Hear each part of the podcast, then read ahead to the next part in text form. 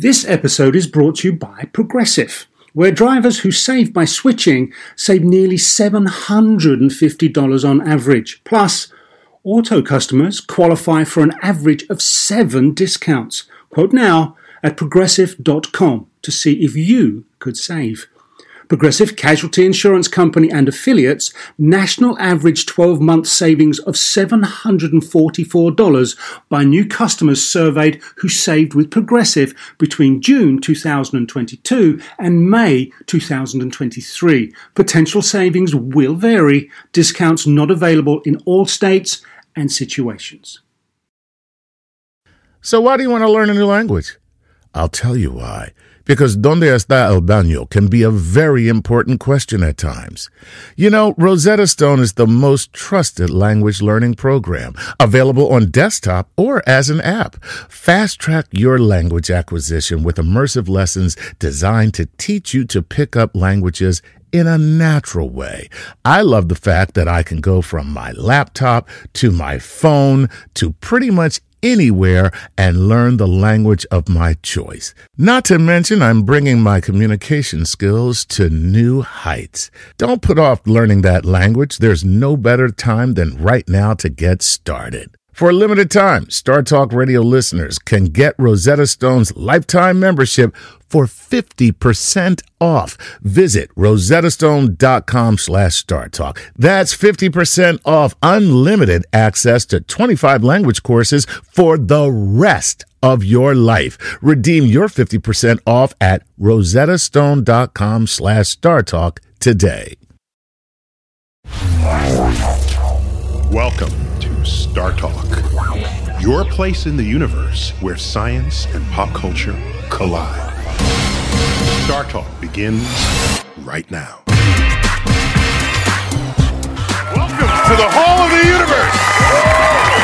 I'm your host, Neil deGrasse Tyson, your personal astrophysicist, and tonight we dive in and explore the oceans of planet Earth featuring my interview with the legendary oceanographer Sylvia Earle. Yes.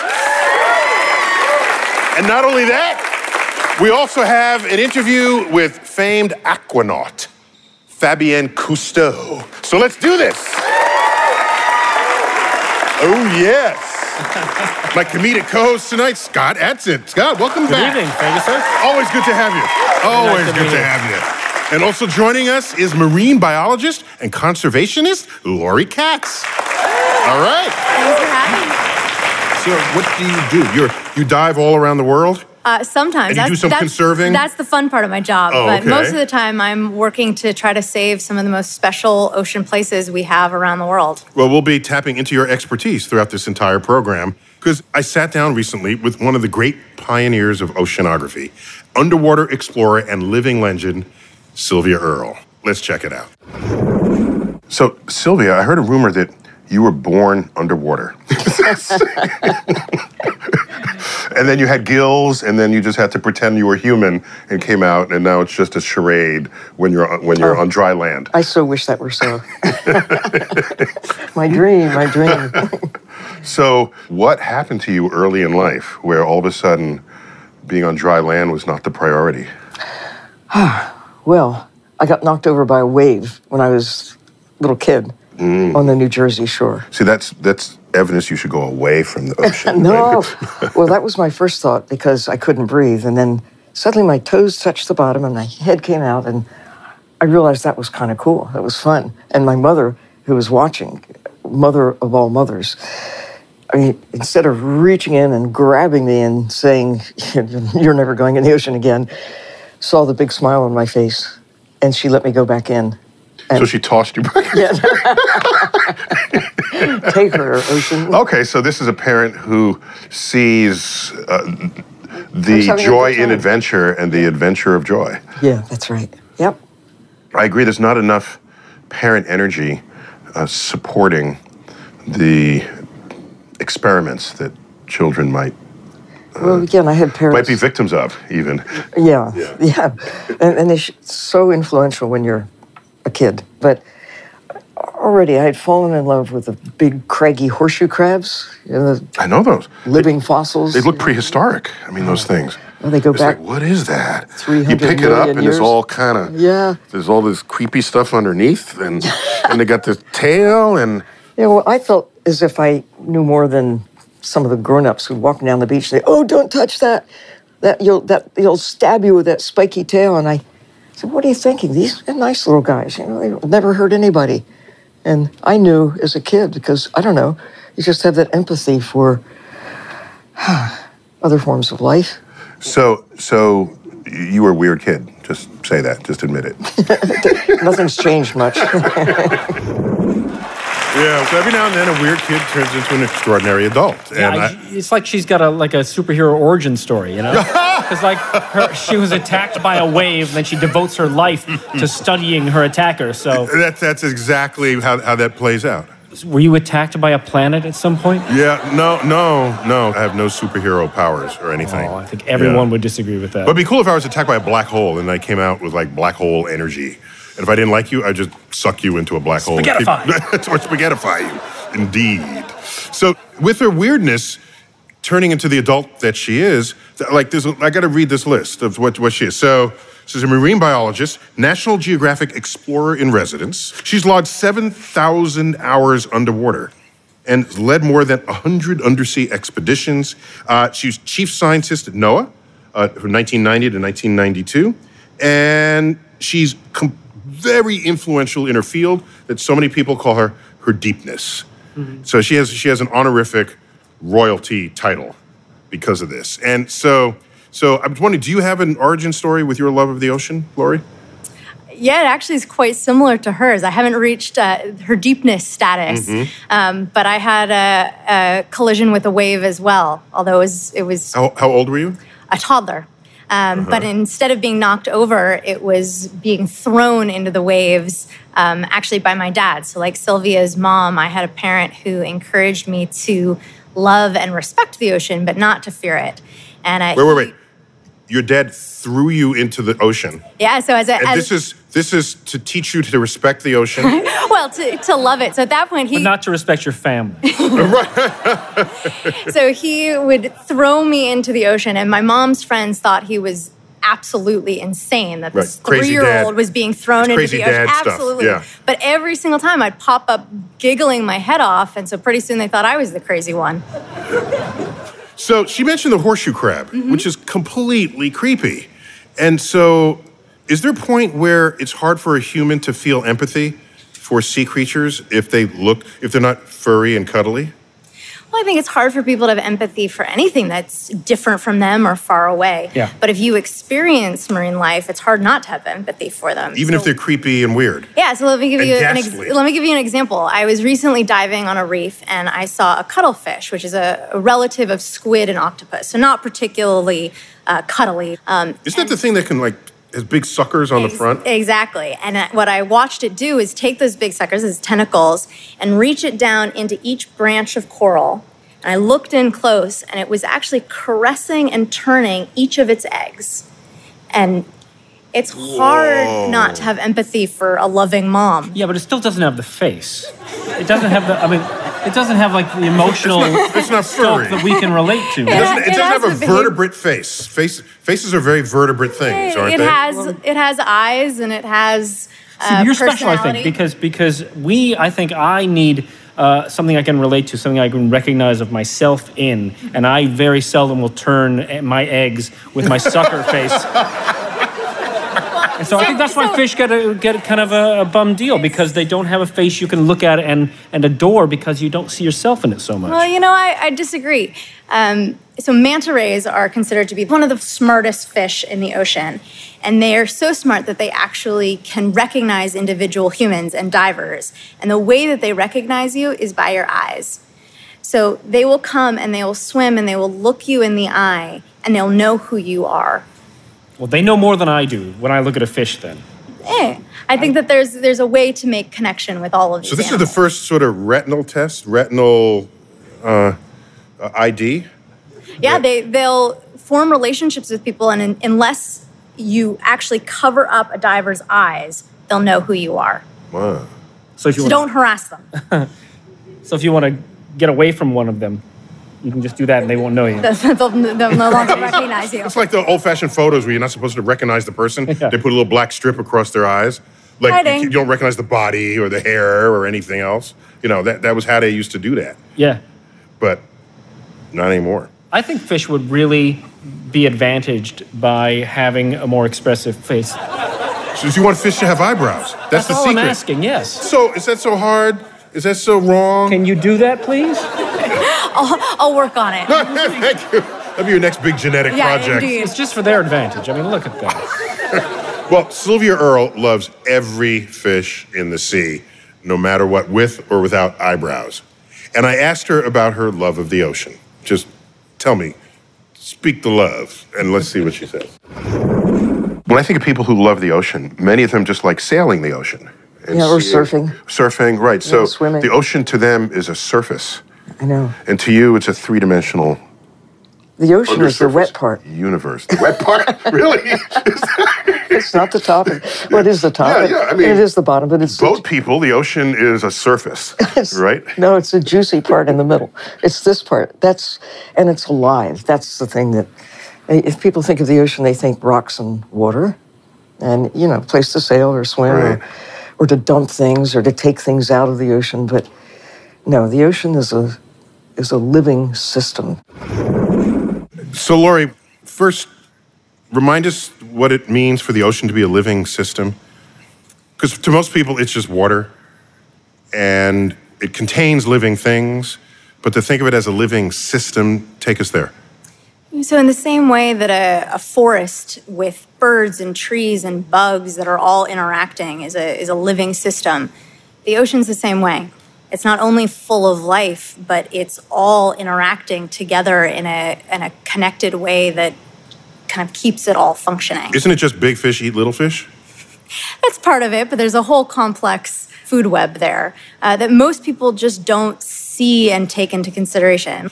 Well, I know, I mean, I study the universe, and I happen to know for sure that what happens on Earth's surface has really no effect on anything else in the universe. They're, they're, they're separate things. And, but for marine scientists like Sylvia Earle, like yourself, human activity can have a significant influence on what's going on in the center of your research topic. Yeah. So I just asked her about that. Let's check it out. If you start out as a scientist interested in the ocean and then learn that human activity is changing what the ocean is, Yeah. does that turn you into a conservationist? What th- does that alter you? Well, it al- alters what I uh, have available to see. You know, ninety percent of the fish have dis- have been taken out of the ocean, not just since when I began exploring the ocean, but really mostly in the last thirty years. We're really good at catching and marketing wildlife from the sea. Half the coral reefs since 1980, since 1980, have either become seriously damaged or they're gone. In the Caribbean, I love the Caribbean, the Gulf of Mexico, it's closer to 90%. Some places are more stressed than others, and it's partly because, yes, the planet is warming, but also we're changing the chemistry of the ocean with acidification, also owing to what we're putting into the sky carbon dioxide and methane, the CO2 the ocean is a great buffer and has absorbed much of the carbon dioxide. Mm-hmm. But beyond a certain point, it becomes carbonic acid. And we've seen a great uptick in the And even if you don't know what carbonic acid is, it doesn't sound acid, good. acid, acid, acid. Acid. Think Carbonic acid. Acid. It just sounds bad. You know, it is bad. and the thought that the ocean is so big, so vast, so resilient, it's too big to fail, right? But now we know it, it is failing. What does she mean that the ocean is failing? It's, the, it's an ocean. So, like she said, for most of history, we thought of the ocean as this inexhaustible uh, space. Inexhaustible. Inexhaustible, and it's it Throw turns- your garbage there. It turns out it's not. We are taking way more life out of the ocean than can be replenished, and we're putting way more pollution into the ocean than can be absorbed. so you're saying we're killing the ocean. Well, it's not dead yet, but it's certainly uh, its health is certainly failing. And, and this carbonic acid problem, how bad is it? It's pretty bad. So, what she's talking about there is, is a process called ocean acidification. And the, the oceans absorb about a third of the carbon dioxide that humans are putting into the atmosphere, about 22 million tons every day. Every And- day. Every day. So it's funny when I, we think of carbon dioxide as a gas, and gas we think of as light and low density.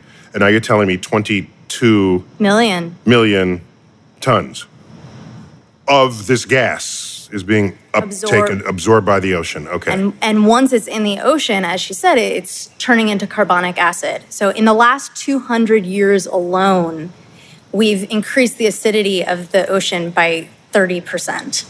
That's faster than any time in the last 50 million years.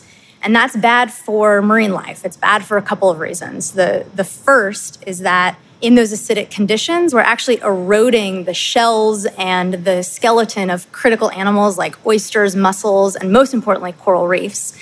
And then the second is that that process actually takes up the chemical building blocks that those animals need to, to grow um, to grow their shells. to grow their shells. And you know, you might ask, why does that even matter?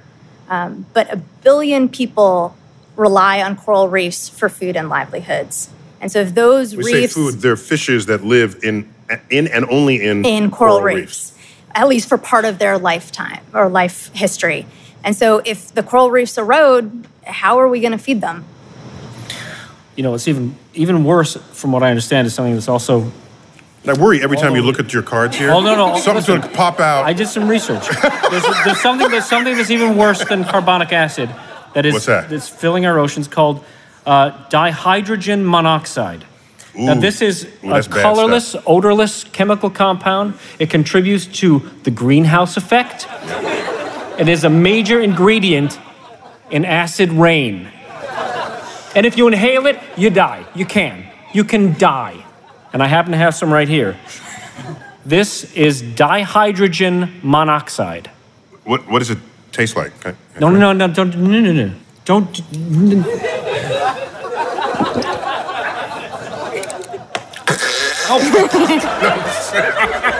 Dihydrogen monoxide. H2O. Two O, okay. Oh, okay. No.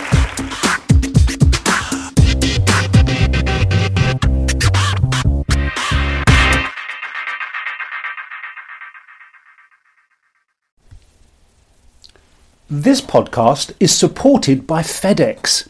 Dear small and medium businesses, no one wants happy customers more than you do.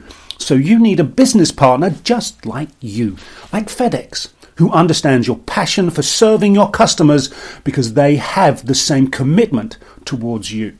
That's why FedEx offers you picture proof of delivery, packageless and paperless returns, as well as weekend home delivery to 98% of the US on Saturday and 50% on Sunday.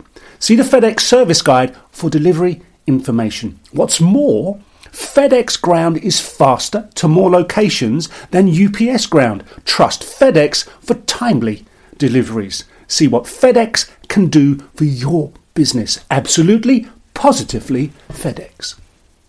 Whether you're a family vacation traveler, business tripper, or long weekend adventurer, Choice Hotels has a stay for any you. And that's good because there are a lot of me's. Choice Hotels has over 7,400 locations and 22 brands, including Comfort Hotels, Radisson Hotels, and Cambria Hotels. Get the best value for your money when you book with Choice Hotels. Cambria Hotels feature locally inspired hotel bars with specialty cocktails and downtown locations in the center of it all. Hey, that's me. Radisson Hotels have flexible workspaces to get the most of your business travel and on site restaurants. That's me too. And at Comfort Hotels, you'll enjoy free hot breakfast with fresh waffles, great pools for the entire family, and spacious rooms. Hey, that's me too. I guess I'm just going to have to stay at all of them. Choice Hotels has a stay for any you. Book direct at choicehotels.com, where travel comes true. Hey, remember when we did that show about the science of the golf swing? Well, let's take that to the next level. And that's because PXG has developed the Black Ops driver so golfers don't have to sacrifice distance for forgiveness. And the science proves it. PXG Black Ops Driver is a breakthrough in driver technology. It's a complete and total victory in golf club engineering, unlike anything you've ever seen before. Black Ops drivers are adjustable to deliver a combined MOI of 10,000 plus for unreal forgiveness. Now that's ridiculously high. The higher the MOI, the more forgiving the club will play. So you don't have to square the ball perfectly for it to go straight and get distance. Add PXG's new advanced material face technology and you get incredible ball speed that pushes the distance to the absolute limits. More forgiveness, more distance, no sacrifices. PXG Black Ops Driver. Hit your tee shot straighter and farther. The proof is in the science. Learn more and get free shipping on all equipment. Go to pxg.com slash StarTalk and use code StarTalk at checkout. That's pxg.com slash StarTalk. Use code StarTalk for free shipping on all equipment. pxg.com slash StarTalk. Code StarTalk.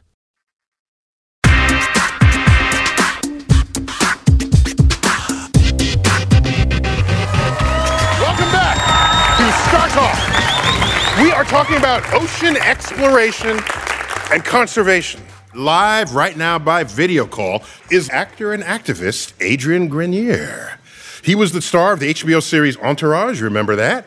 And he's an ocean conservation advocate. Yeah, I'm Adrian, here. hey man. Hey Neil, how's it going? Excellent. So I, I'm old enough to remember when straws were made of paper, and if they got too wet, they would collapse. And I was kind of quite happy when plastic straws came around. If you if if you succeed and you get rid of plastic straws, how are we going to drink our sodas? Well, you know, I I sip with my lips. I got you know, you know, my mama didn't give me these beautiful things for nothing.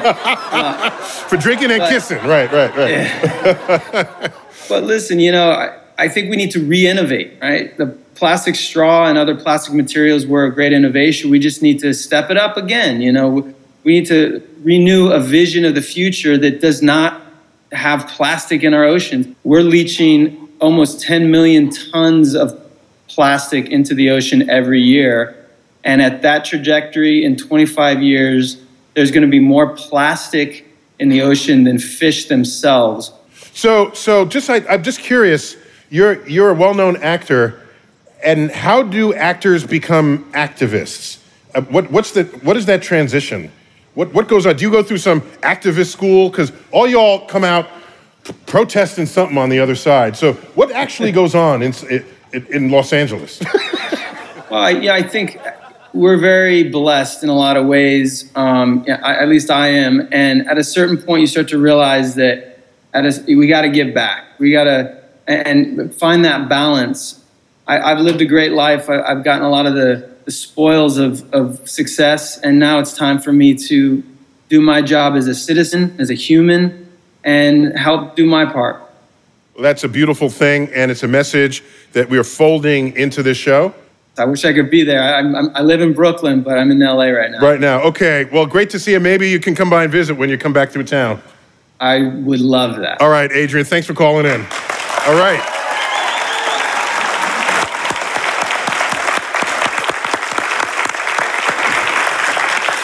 So uh, clearly, it's hard to get people to care about something that they don't know anything about. So, so much of this exercise is awareness. And so I asked oceanographer Sylvia Earle how much we know about the ocean today, because that could impact how much we end up caring tomorrow. Let's check it out.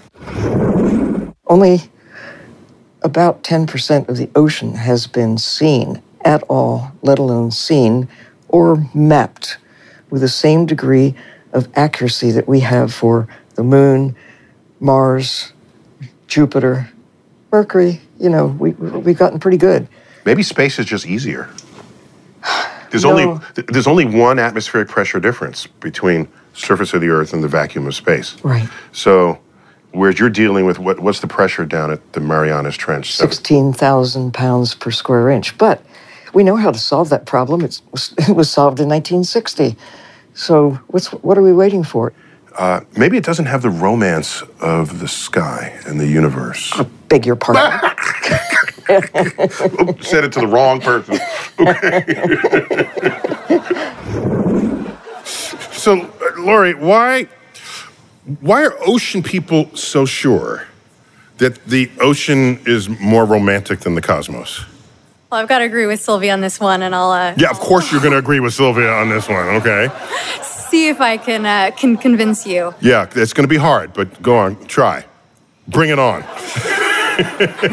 I'll take the bait. Uh-huh. Well, for me, it, I think about the most romantic dives that I've ever had and experiences under the water. That's a phrase, romantic dive.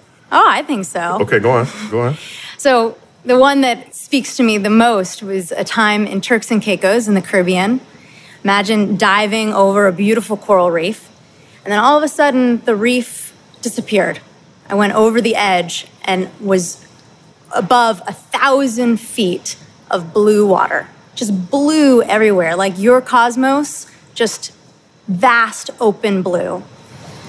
But out of it came a school of eagle rays, and they came right up out of the blue, right to me, swam by, making eye contact, gazing into my eyes, and then swam back out into the blue.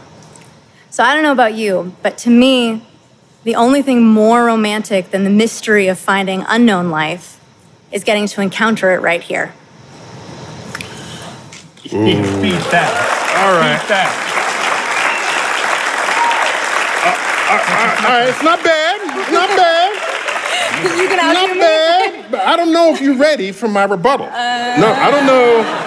I don't know if you know can. it's coming. I don't know if you can handle it. Are you ready? Try, try. I get you. There's romance in the ocean. We came from the ocean. Yes, we did. But before we came from the ocean, we came from the sky. We came from the universe. Our atoms, our molecules are traceable to the crucibles in the centers of stars across the galaxy that exploded, gave up their lives, scattering that enrichment across gas clouds, hither and yon, from which life emerged. That's where I came from first. And the ocean is where I came from second.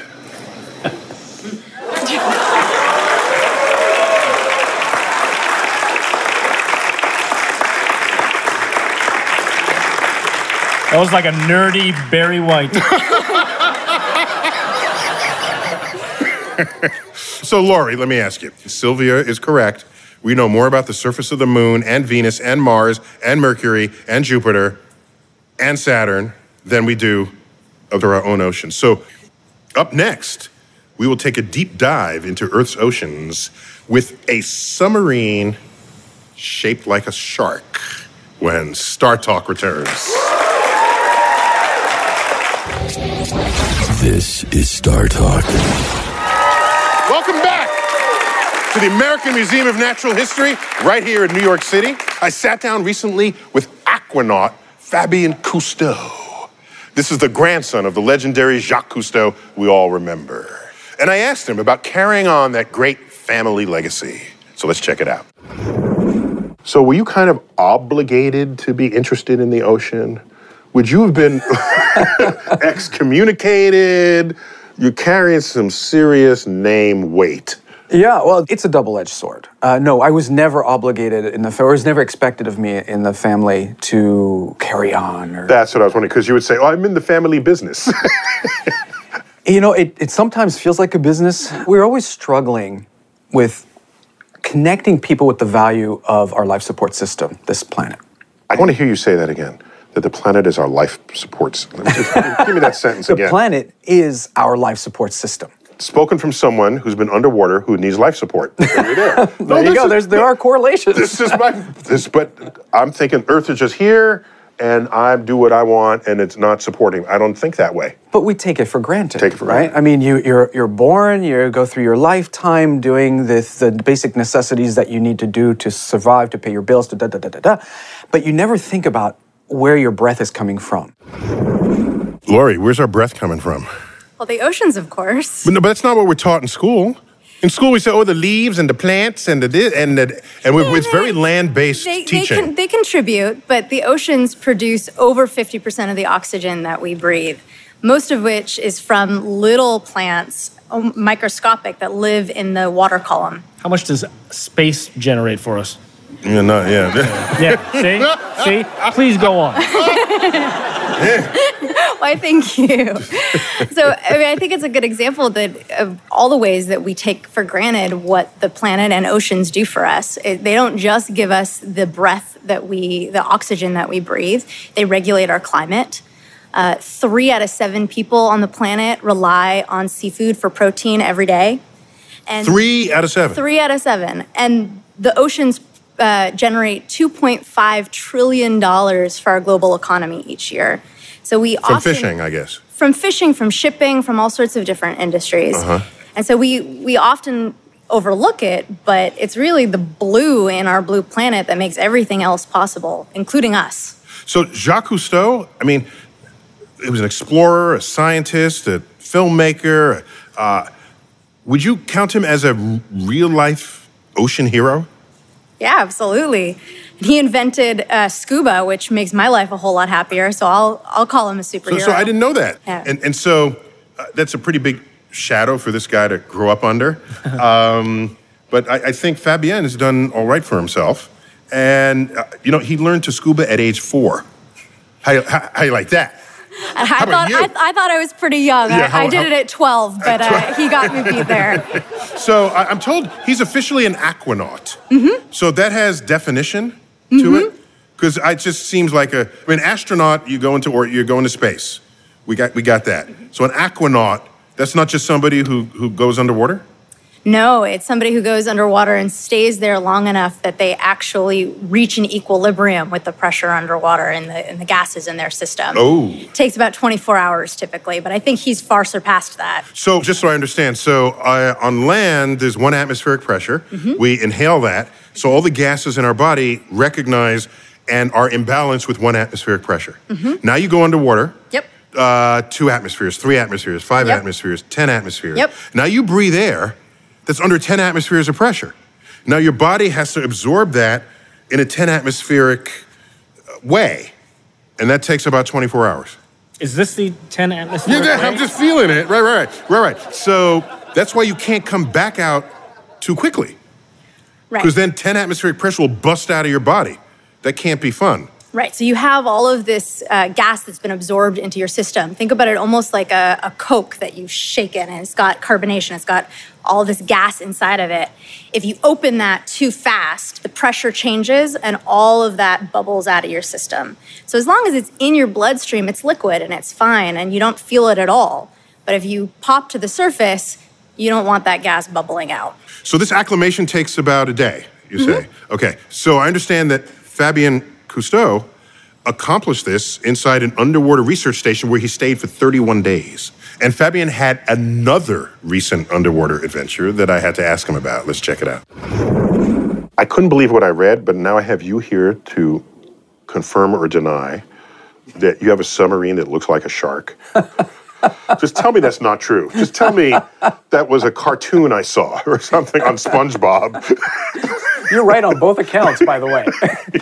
it wasn't a cartoon. It was in a comic book uh, called Tintin or Tintin. I remember Tintin. And that's always stuck in the back of my mind as such a cool idea. You know, but you know, imagination, um, uh, uh, expression of, of, of dreams is what makes things possible. Space exploration is based on that. Is it So is, so is inner space exploration. But still, you made a submarine that looked like a shark. Well, the reason was This is- simple. You weren't getting close enough to sharks? Well, the reason, yeah, that's exactly what it was. I, I looked at, it, I'm like, cool idea. Okay, right now everyone's studying sharks. This was a few years ago. Everyone's studying sharks in cages and they're th- throwing uh, chum at the animal and expecting natural behavior. Wait, wait. Just to be clear, they're not studying sharks in cages. They're studying sharks from cages. Right. I'm sorry. Yes, you're absolutely correct. Right. Okay, so the person is in the cage, and the shark is not in the cage. Right. And, And we should they- always keep it that way. Did you know about this shark thing? I did. I haven't had the pleasure of seeing it, but I have heard It's a kind about of a it. Trojan horse where you can get close enough to the sharks and people come out. Well, you would think that, but I, I, think they actually can probably tell that he's there. Sharks don't actually use their sense of sight very much. They uh, more rely on their sense of smell and a special sense that they can read uh, electric charges. Uh, or the heart rates of animals. And so, even though he's visually camouflaged, I would imagine that they can see him. Well, to help us continue this conversation about undersea exploration, we have a professional submarine pilot standing by live right now on video call. So, hello. Hi. This is Erika Bergman. Hey, everybody. You're a submarine pilot? That's right. And, and it, that wouldn't happen to be your submarine behind you. Oh, what, this old thing? so, where, is, where are you? Well, I'm in my workshop with a bunch of tools, the submarine itself, and I'll actually take you down right now. Sorry, it's hard to hold with one You're hand. You're doing a great job, by the way. Thank you. Yes, okay. So this is the hatch right here. And when I close this hatch, it seals all of the water out. So it's basically the opposite of an airplane. And an airplane, when you go up, because the pressure is decreased, all of the rivets tighten down. In our case, all of the seals are the opposite direction. And when water presses in, it seals this hatch up here. There we go. It's quite heavy. So the water pressure. I'm very do- strong. Don't worry. The water pressure does your ceiling for you. Exactly. So, uh, what's the coolest place you've been in this thing? Oh, um, Vancouver, BC actually has this stunning ecosystem that I never could have imagined in a million years, and it is in fact 500 million years old.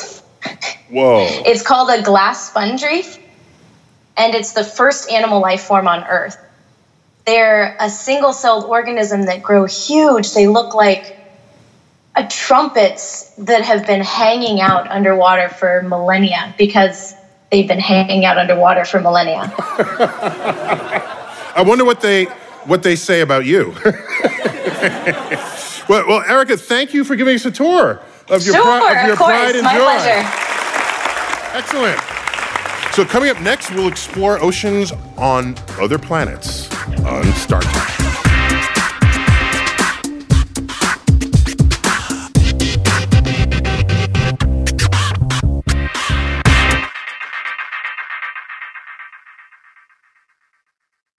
Do you want to set up your child for success?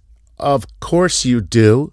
Maybe you want to save money on private tutoring, or maybe it's just out of your budget altogether.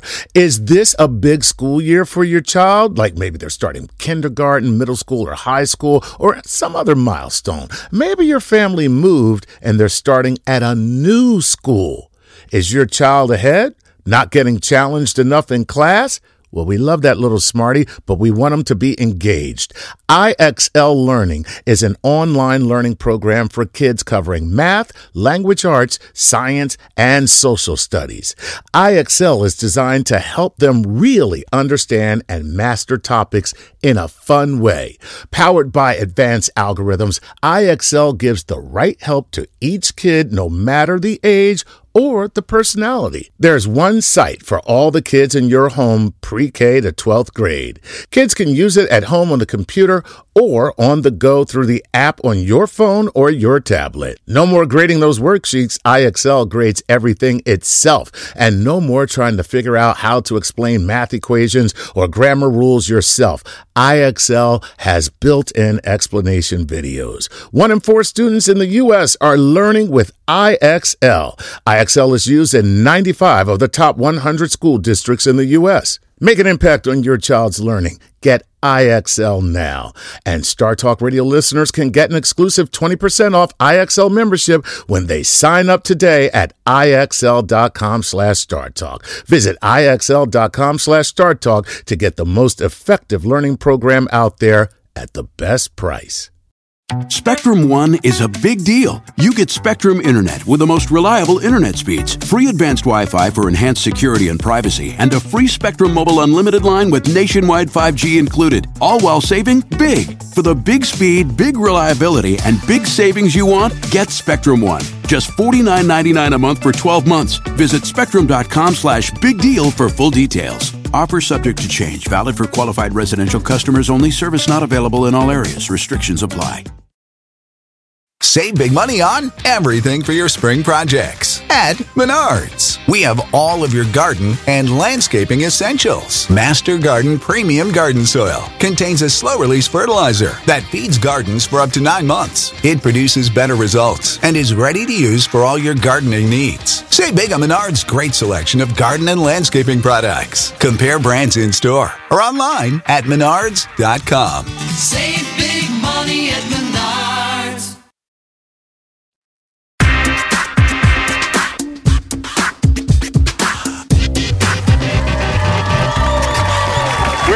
On StarTalk from the American Museum of Natural History, and we are featuring my interview with the legendary oceanographer Sylvia Earle.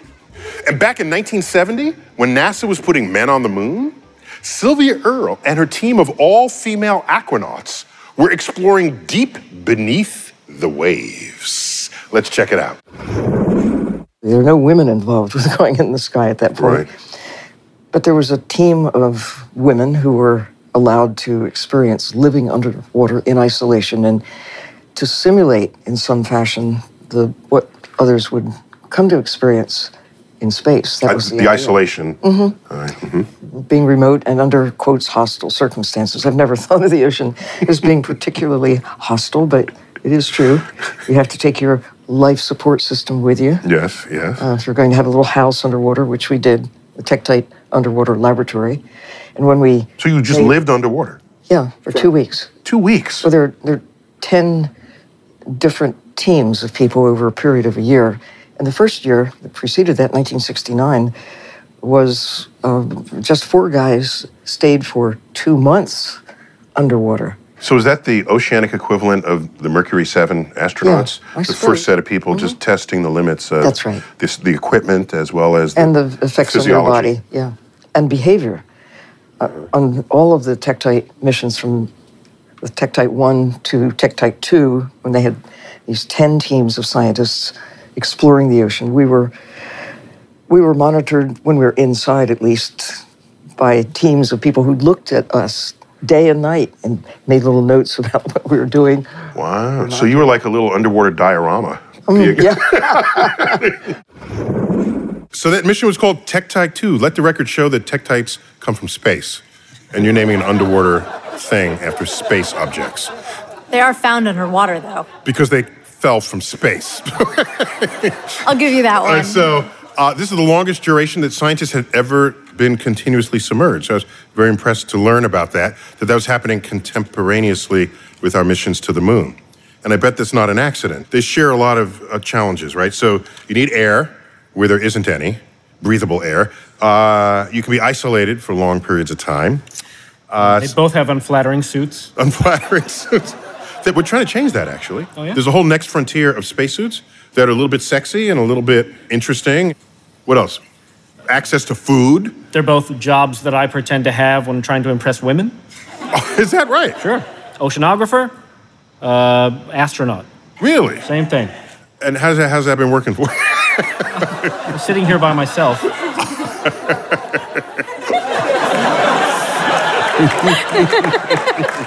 Did I tell you I'm an astronaut? Did you tell you I'm a marine biologist?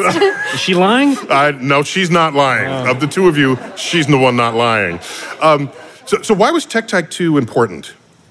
Other than what she said, did it have a bigger significance in the day and for what followed? Yeah, I think, uh, I mean, Sylvia's been an inspiration for a whole generation of marine biologists, uh, myself included, um, who saw her kind of open up that frontier and make it seem feasible for women to be part of this industry. Um, you know, there's still barriers, but she definitely set the path. So we found a newspaper headline from 1970 about Sylvia Earle's mission underwater. And you know what the headline read? Beacon Hill housewife to lead a team of female aquanauts. That's the kind of stuff that went down back then. I actually have a stack of newspapers from an alternate universe where the headlines. You have access to the multiverse. Yes. I, you didn't tell me that. You gotta come over. Oh. over there, their headlines treat uh, male scientists like we treated female scientists. Really? Yeah. Okay, so what do you have? What do I you, got this. Father of three finds time to walk on the moon. How does he balance it all? Another one. Physicist shows off some leg while at beach. Writes theory. This one. Bossy astronomer won't quit nagging about Earth revolving around sun.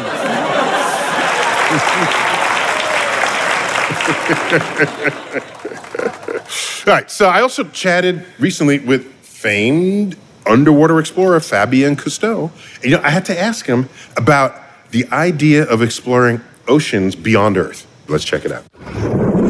You may know that we're discovering oceans on moons of planets. Sign me up. I'm there.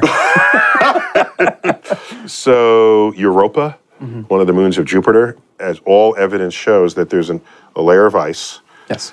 fl- uh, afloat atop a, an ocean that may have been an ocean for billions of years.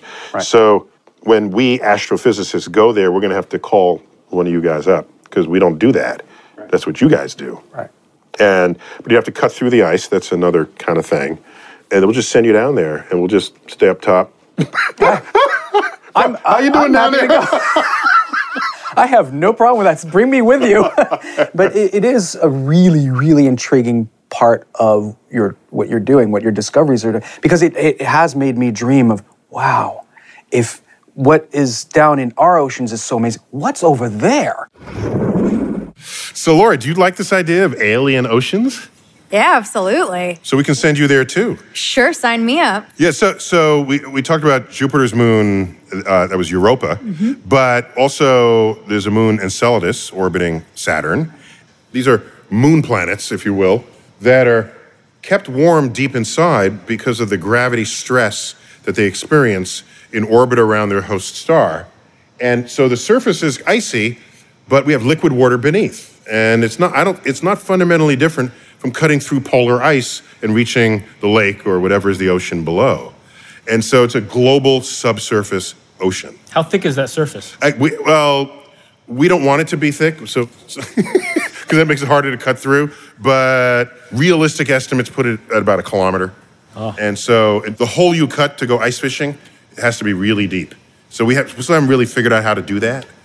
Uh, some some were imagining you can get like a radioactive heat source that just melts its way down, but then you put radioactivity down in the water supply and affect whatever life might be there. So th- there are issues that have to be resolved. So if we go there, you sign up.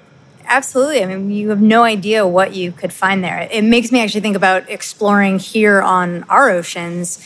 You know, in the in the 70s, oceanographers found for the first time hydrothermal vents. They they kind of assumed that they were there, modeled them there, but this, they finally found them, um, and were shocked that they not only found life in these really hostile environments, but they found life that made their living in an entirely different way than any other life form that they had found. They actually found life that used the chemicals coming out of these vents to create energy, a process called chemosynthesis rather than from the sun. rather than from the sun. So if if organisms can support themselves in a whole new way here on Earth, I mean, think about what's possible in Blows these it other wide open. oceans. Yeah, absolutely. Blows it wide open. And you're discovering new species every what? Every day, every year? Uh, well, some of the reefs that I work on in Indonesia, it's on a weekly basis that we're discovering a new species. But so around the world, definitely on a daily Who basis. needs space? Thank you. It's the last time you're invited on this. you're supposed to have my back. but coming up, we assess the future of our oceans here on planet Earth. Because I sat down recently with underwater explorer and living legend Sylvia Earle. I asked for her outlook on protecting the world's oceans, and this is what she said. Now, I think we're at that point in time that we, we have the, been able to develop the technologies with the ability to speak to other brains on the other side of the planet, and we're connected. We have the computers to be able to crunch data, to analyze these masses of information, see patterns that we could not see before, to, to give us insight, to give us some answers to who are we? Who are we anyway? Where do we come from? And where are we going? Laure, who are we? And where do we come from and where are we going? And very quickly, please. That's a pretty big question, Neil. So we did come from the ocean. So in we're inherently sea creatures, and we're still dependent on the ocean for our very survival. We, as of now, know of one planet that can sustain life. This one. And it can only support life as we know it with very specific conditions, very specific climatic conditions. And the ocean is what keeps the earth hospitable for us. So without the oceans, our very survival is in jeopardy. We are at a moment in time when we actually have the capacity to change that. We can reverse these trends. We have the knowledge, we have the science, we know what we need to do. The question for me is whether we're going to have the wisdom to use it. You're bumming us out, man. well, Sylvia Earle, no, no, no, it's the truth. Sometimes the truth is a bummer. Uh, Sylvia Earle actually has an initiative to protect oceans, and it's called Mission Blue. And so I asked her about that mission. Let's check it out. So the idea of blue parks, protecting the ocean. Nobody thought we needed to protect the ocean when I was a kid. Just the ocean version of a national park. Exactly, a place that you deliberately say, this place is special. But here's the thing it, it turns out that it was only 0.01% of the ocean was really safe for wildlife, protected where the fish could do their thing in peace, whatever that is. Now, Where they can eat each other in peace. they can eat each other and one another in peace, right? So, okay, it seems it's, it's good, good ideas, but not enough. My wish was to explore the ocean, to use our mighty powers to communicate, but to lead to a network of hope spots, protected areas around the world large enough to save and restore the blue heart of the planet. So what'll happen is when, when fish achieve collective consciousness, they'll put out maps of where these hope spots are. Then they'll all cluster. but we i think we have time. I think that especially in the next decade next 10 years will shape the next 10,000 years in a magnified way. Because we still have 10% of the sharks. We still have half the coral reefs. So a network of hope spots for the ocean we've developed a kind of a framework where people wherever in the world you are to nominate a place in the ocean that you think is important or that you love and you say who you are, why this place matters, and what you're going to do to help take care of it, and and make it make it so. It's knowing it is the key to to caring. Maybe if you care, you'll do something. You can't care if you don't know. Hope spots. That's a good thing. Laure, are you hopeful about hope spots? Yeah, I actually am. Uh, I think we still have time. So, in my work with Conservation International, I actually get to work on blue parks or marine protected areas all around the world and see the dedication of communities and governments and businesses collaborating to make these protected areas. Um, and we actually just reached So a this milestone. requires this requires international cooperation. Absolutely. That's why the word international is in your title, Indeed. in, in the company title. Yes, yeah, it's it's a lot of work. for everyone's benefit. So I have a a hope spot myself. Um, for me, it's a place in eastern Indonesia called the Bird's Head Seascape, and there's more species there than anywhere else on in the ocean. It's the it's the epicenter of marine biodiversity, and I've had the privilege for almost a decade of working there with indigenous communities, governments. Um, to help create a network of large marine parks or these blue parks. Um, and we're now seeing that they're working. So we're now uh, measuring uh, fish and coral coming back, uh, local fisheries are rebounding, um, and people have more to eat. And so seeing that and those communities, that's what gives me hope. Well, that's a good note to end on, I think. Well, if I can offer some parting thoughts, I happen to love the ocean. Uh, we went a lot as a kid, and you go to the beach and you go to the edge and you chase the wave, the wave chases you back. There seems to be a kind of a magnetic draw to the shoreline that is the boundary between land and water. And that forces me to wonder whether deep down within our DNA, genetically, we have a memory of having come from the water. Because so many of us are drawn to it. So there's something about it that keeps us coming back. And I will not stand in denial of what might be a search, this genetic search for where we came from. Whether or not you knew explicitly that that was true, you feel it sitting there hearing the ocean come to the shore, watching the sunset over the water, looking at the seashells. I don't know, there's something about it. I think it's real, and I think not enough people take that the next step and ask, what's going on down deep within, and how does my life depend on it? We came from there, and we depend on it. And that is a cosmic perspective. You've been watching StarTalk. Thank you, Scott Adsit, Laure Katz. I've been your host, your personal astrophysicist, Neil deGrasse Tyson, and as always, I bid you to keep looking up.